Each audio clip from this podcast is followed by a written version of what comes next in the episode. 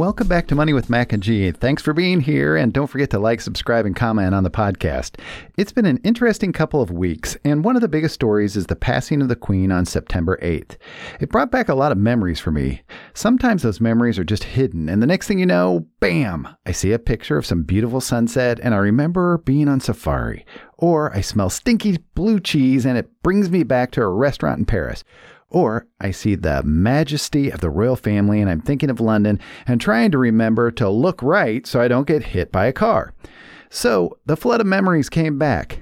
I had the pleasure of learning about the British, who are very different from us, but at the same time very similar too. I heard it more than once when speaking of the US and the UK that we are two countries divided by a common language. I broke my foot four weeks ago and had to wear a boot for it to heal. That's the word for the trunk of a car there boot. Funny name, which goes back to the 18th century when horse drawn carriages were in play. The coachman sat on the chest which stored items, including his own boots. So the storage space was then referred to as the boot locker or just boot, as things changed and cars were used.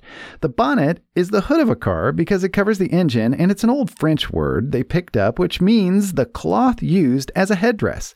So it covers the head like the bonnet covers an engine.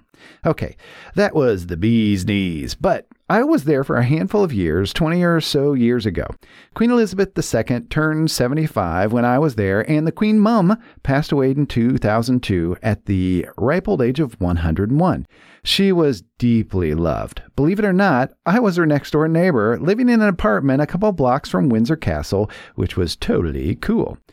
The years I spent there were very interesting. Money and the cost of things were especially interesting to me as always. Gas was expensive and still is at about $7.50 a gallon there. I lived with my buddy Robo in Wapping, which was located on the Thames in London. Yes, so Wapping. Fun to say, right? Wapping, Wapping, Wapping.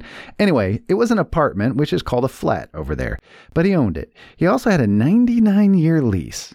What? Huh? He owned the flat, but had a lease, which I believe was for the land the building was on. It was with all the other flat owners in the building. How did that arrangement happen? Great question. And it's confusing for me, so I'm not going to go and try to explain it. But from what I've heard, there are about 4.6 million leasehold dwellings in London, which is about 19% of English housing. I guess things just keep being carried on from year to year, decade to decade, and so on, which is very much like the monarchy. My buddy Robo loved real estate, so I got a lot of information on the market when I was there. It was insane.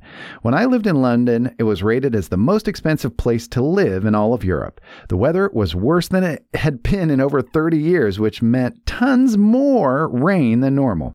And nobody, and I mean nobody, would ever say it's a culinary delight for its bangers and mash, tripe, fish and chips, and pasties, which are like hot pockets filled with lots of different stuff. But the people made up for it. So, if we talk about real estate, under their legal system, the monarch, who is now King Charles III, is the head of state. It's said that he owns the superior interest in all land in England, Wales, and Northern Ireland. It's a little like a catch all and only really matters if a property becomes ownerless.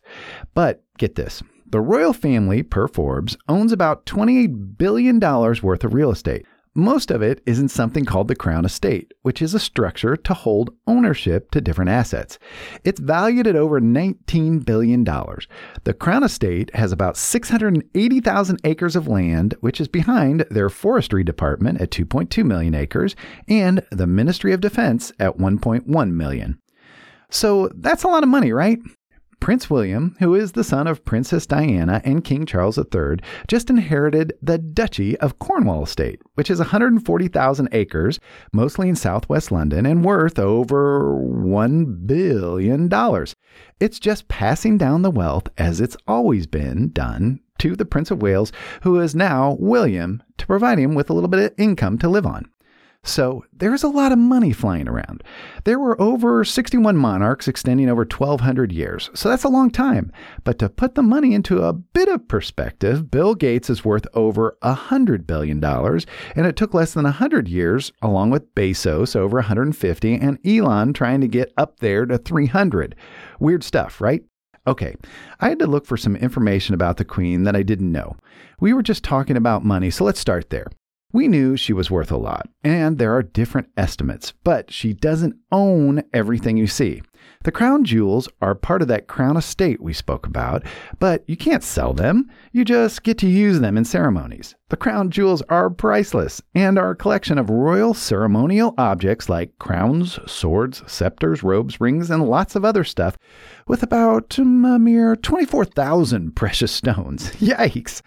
The Nizam of Hyderabad necklace, which was a wedding gift to Elizabeth, may be the most valuable, around $75 million. It is all beautiful and more spectacular in person if you get to see them at the Tower of London, which is a historic castle on the Thames with a long history of weapons, money, prisoners, and much more. Anyway, there are several estimates of what the Queen was worth. I like the $500 million number, nice and round and big. However, it's estimated that the author J.K. Rowling, who wrote Harry Potter, is estimated to be wealthier than she was. Very interesting. But besides the Queen's assets, she also gets a sovereign grant from the UK Treasury to fulfill her duties which is about $57 million last year. Plus, the Duchy of Lancaster also provides money to the sovereign to live on, and she got 27 million last year from that. So she gets around $100 million. Well, not quite. Let's say 84 million, but a lot goes to upkeep, travel, and more. But the family wealth is a closely held secret. I never knew about that $84 million. Anyway, who is going to benefit from this all? Let's just say it's good to be the king. King Charles III gets to inherit a lot of stuff. Now, I like to talk about money and taxes, and he gets to do this tax free. Yes, tax free. Our general rules in the U.S. require paying taxes when you have more than $12 million when you try to hand it down to your family, which is called inheritance. It's done by the US government, but there are also some states who also have a tax that they add on to that. Wow, you die and pay more. So, the saying should actually be that there are only three things you can count on in life taxes, death, and more taxes. It's good to be the king because he doesn't pay any inheritance tax, even though in the UK you pay about 40% over 380,000 US dollars. That would be somewhere around $200 million in taxes alone for the queen. Yikes. So, the new king seems to be the real winner, and he also gets the sovereign grant from the UK Treasury and the income from the Duchy of Lancaster.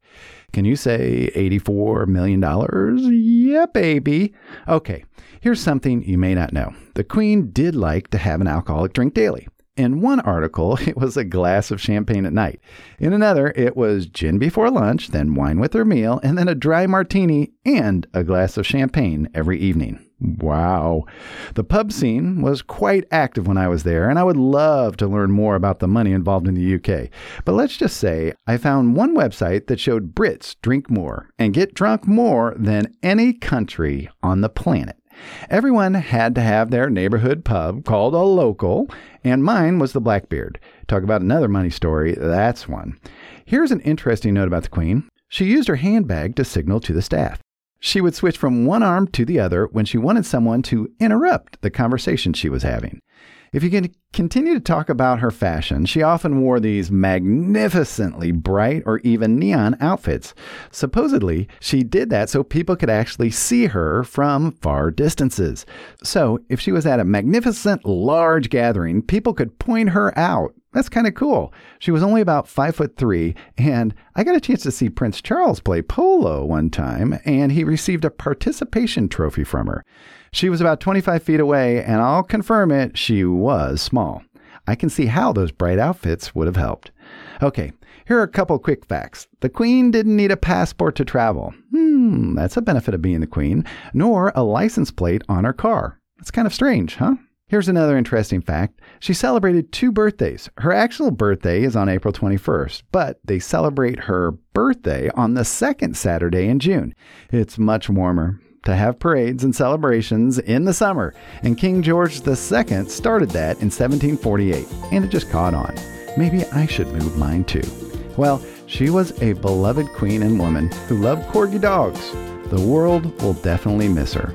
Thanks for being here, and we'll see you next time for more Money with Mac and G. Bye.